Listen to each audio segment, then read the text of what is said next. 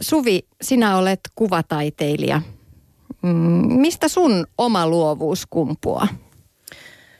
Äh, no mä koen, että se on ensisijaisesti sitä, että on yhteydessä sen oman itsensä kanssa ja sen niin helposti kadottaa semmoisen kaiken maailman säpellyksen taakse ja alle, että, että tota, et sitä varten pitää vähän rauhoittua ja, ja tota, kyllä se siellä niin kuin jokaisella on, mutta tota, se riippuu vaan siitä, että miten paljon sitä kukakin haluaa, niin kuin miten paljon kukakin haluaa antaa sille tilaa.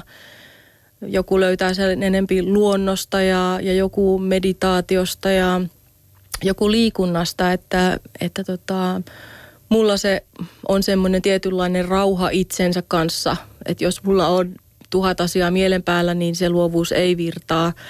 Ja jos mulla on joku tunnetila, joku murheenkryyni tai joku, niin mä en oikein pysty tavallaan olemaan siinä luovuudessa hyvin kiinni, mutta toisethan taas sitäkin ammentaa siihen luovuuteen semmoista voimakasta tunnetilaa. Mm. No entä Ville? Sä olet muusikko. Mitä se luovuus on sulle? Joo, se on tota, mulla aika lailla samo, samoja juttuja tietyllä tavalla olen huomannut, että se tota, sieltä kumpuaa, että tota, itsensä kuuntelu, itsensä kuuntelun kautta ja tavallaan niin kuin sen sisäisen äänensä löytämisen kautta.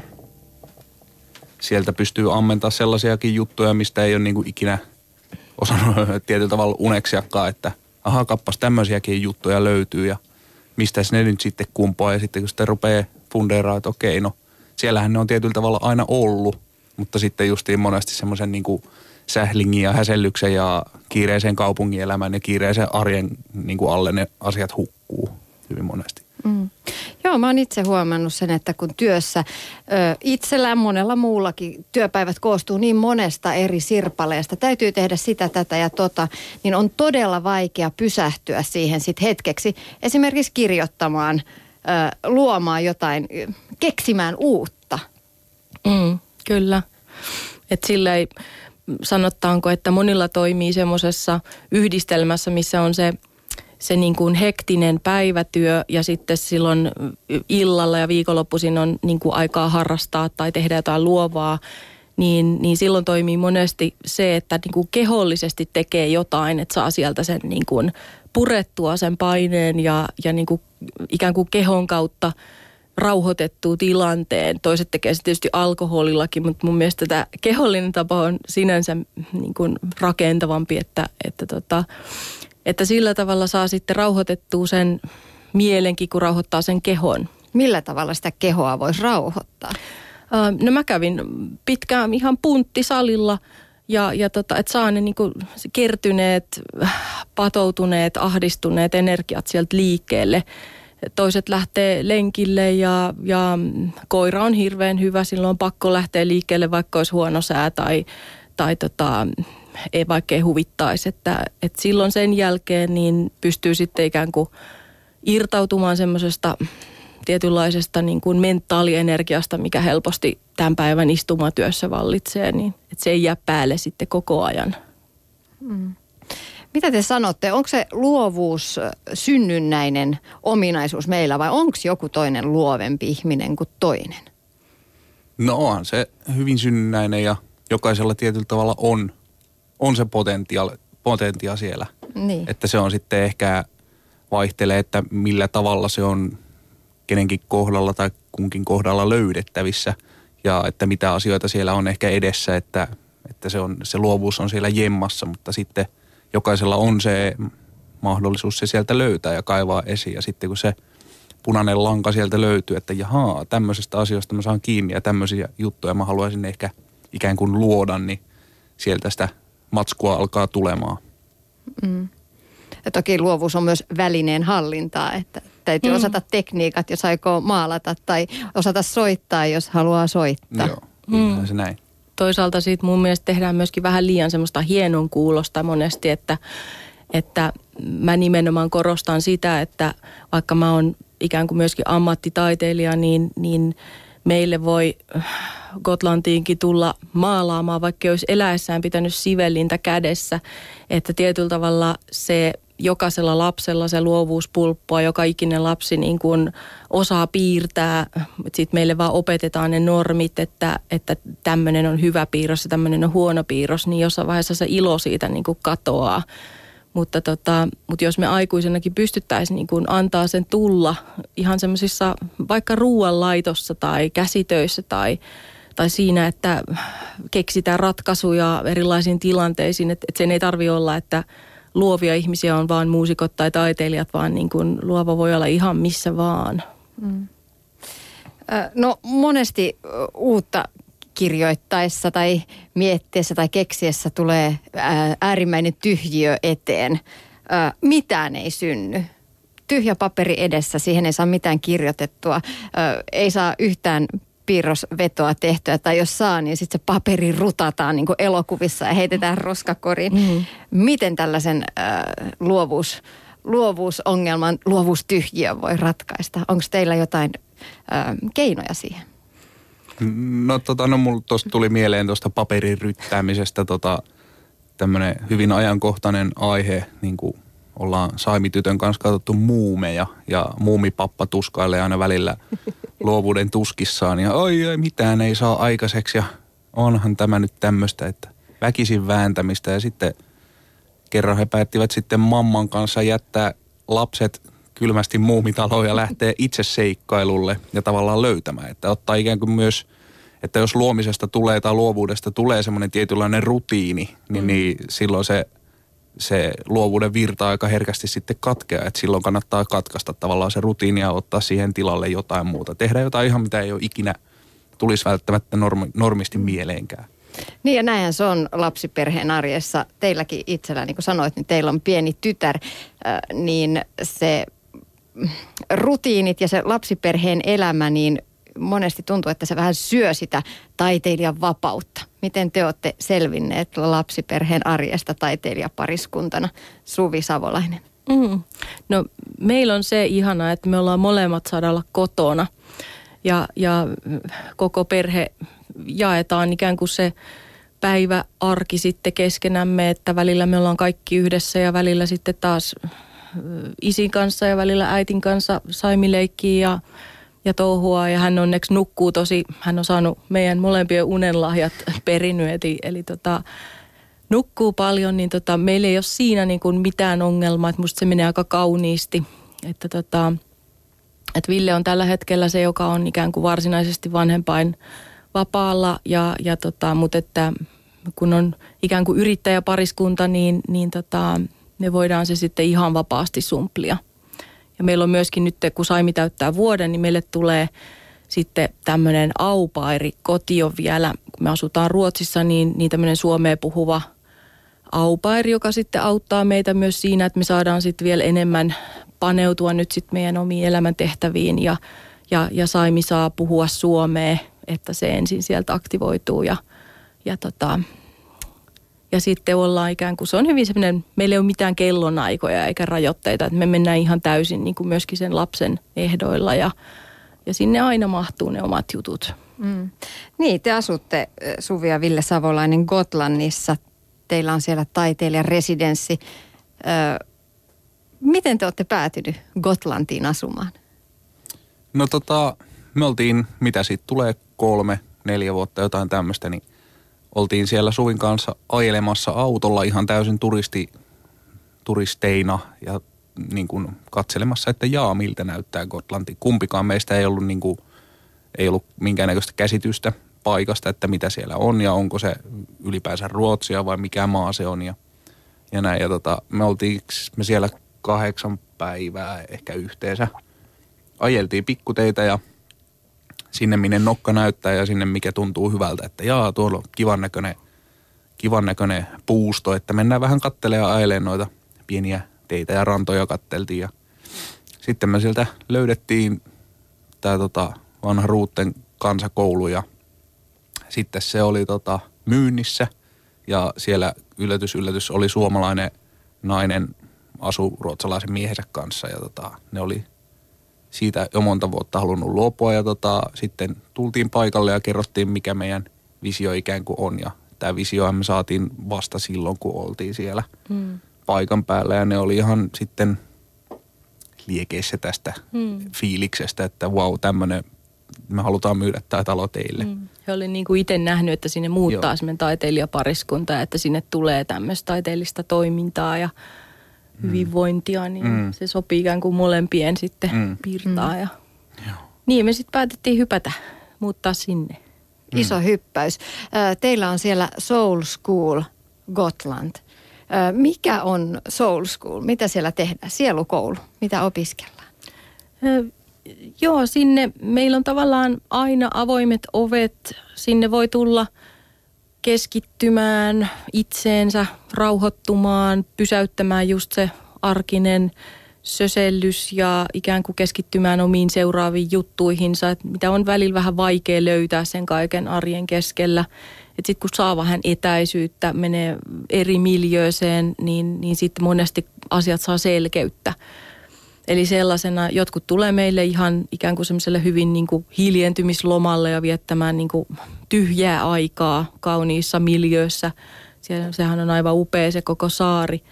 Ja, ja, tota, ja toiset sitten taas tulee taiteilijaresidenssiin, eli ne ihan ottaa sen semmoisena luovuusretriittinä, että meillä on siellä – iso luokkahuone, joka nyt sitten on, on taiteilija-atelje ja sitten siellä on musastudiot ja systeemit, että sinne voi periaatteessa tulla myös musiikin puitteissa, niin, niin tota, ja miksei kirjoittamaan ja tanssimaan ja meillä on siellä iso semmoinen meditaatiosali, missä myöskin on tanssittu paljon ja monennäköistä ryhmätoimintaa ja että siellä voi oikeastaan tehdä ihan mitä vaan, että se on sillä tavalla me ei haluta rajoittaa, että miten sitä paikkaa saa käyttää, koska se on nimenomaan semmoinen – rajaton paikka, missä saa ilmasta itseänsä just siltä, kun tuntuu. Mm. Ja, mutta teillä on siellä myös tarjolla erilaisia energiahoitoja.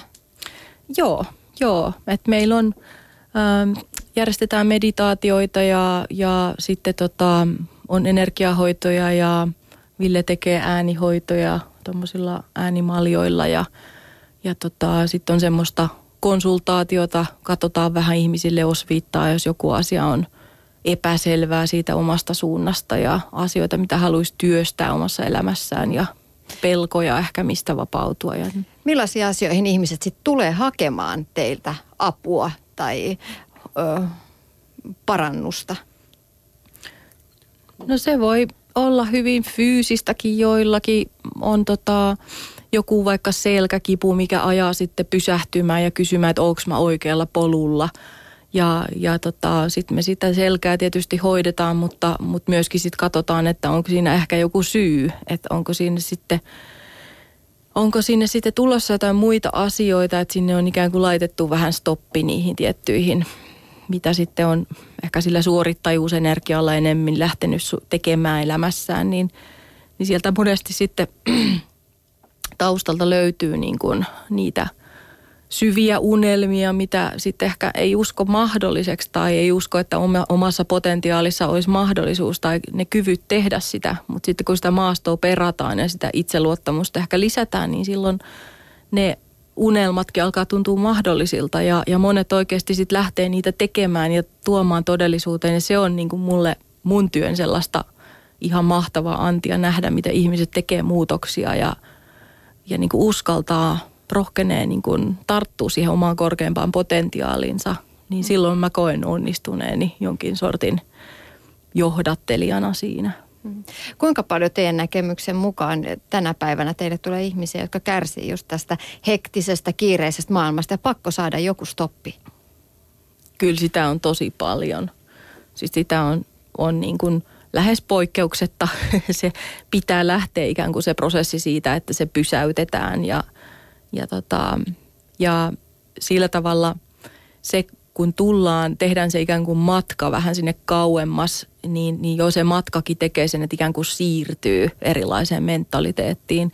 Että silloin jos, mä tietysti tapaan myöskin ihmisiä silloin, kun mä oon Suomessa sillä tavalla ikään kuin tuntipohjaisesti ja näin, mutta silloin se on tavallaan eri, koska sun matka sinne on ehkä 15 minuutin kävely metrolta, mutta, mutta, tota, mutta tavallaan se, se, että se todella pysäytetään se tilanne, niin, niin mm. kyllä siinä pääsee paljon syvällisempiin vaikutuksiin. Mm. Ja sitten kun meillä on vähän silleen, että siellä ei ole minkäännäköistä aikataulua tai mitään lukujärjestystä eikä mitään, vaan jokainen ö, ihminen, joka sinne tulee, niin tehdään sitten niin kuin tavallaan se aika, aikataulutus niin kuin siellä sen tilanteen mukaan. Niin sitten se on hyvin, hyvin monelle semmoinen niin kuin aika jännä paikka, että jaa, minnes mä oon nyt oikeastaan lähdössä. Että kestääkö kanttia, onko tavallaan luottamusta, että okei, kyllä tämä kannattaa, vaikka vähän jännittää, pelottaa ja ei tiedä, mitä, mitä tulemaan pitää. Niin mm-hmm. Se on semmoinen niin kuin, ensimmäinen steppi on tavallaan se, että lähtee reissuun. Mm.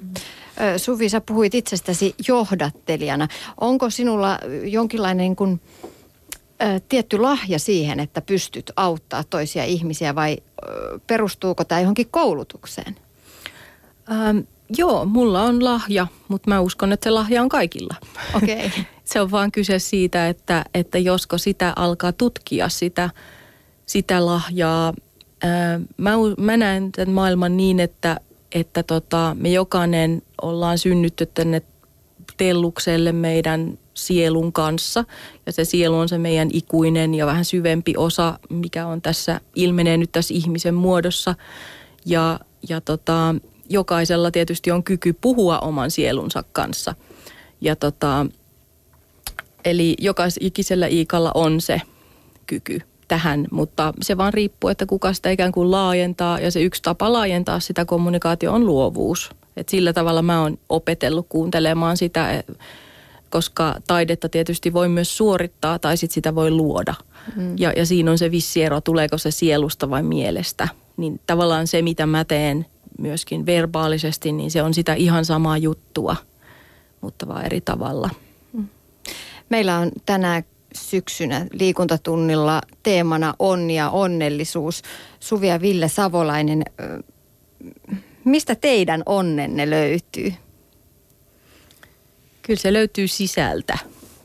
Se ei ole ulkoisissa asioissa, vaan se on sisällä. Hmm.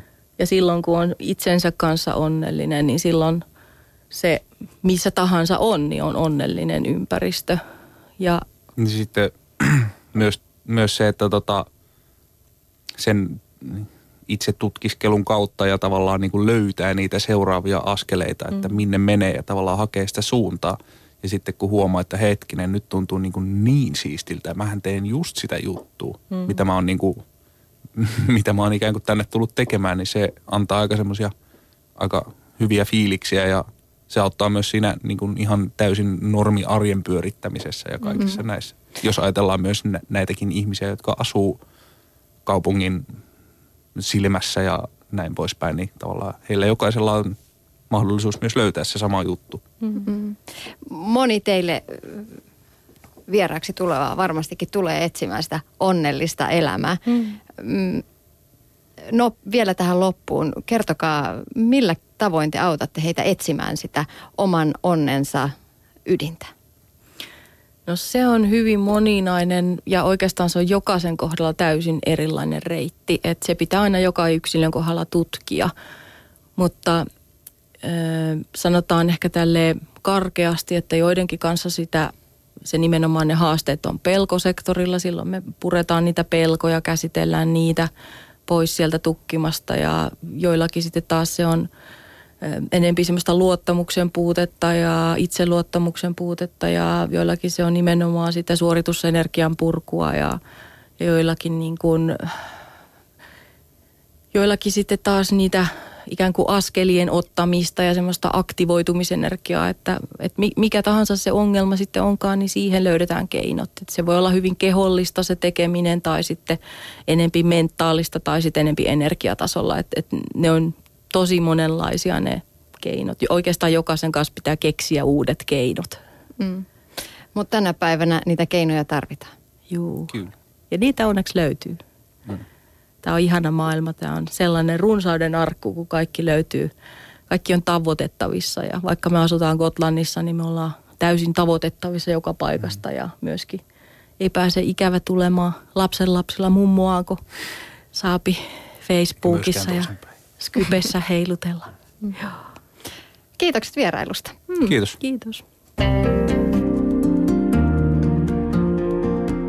Liikuntatunti. Tiina Lundberg.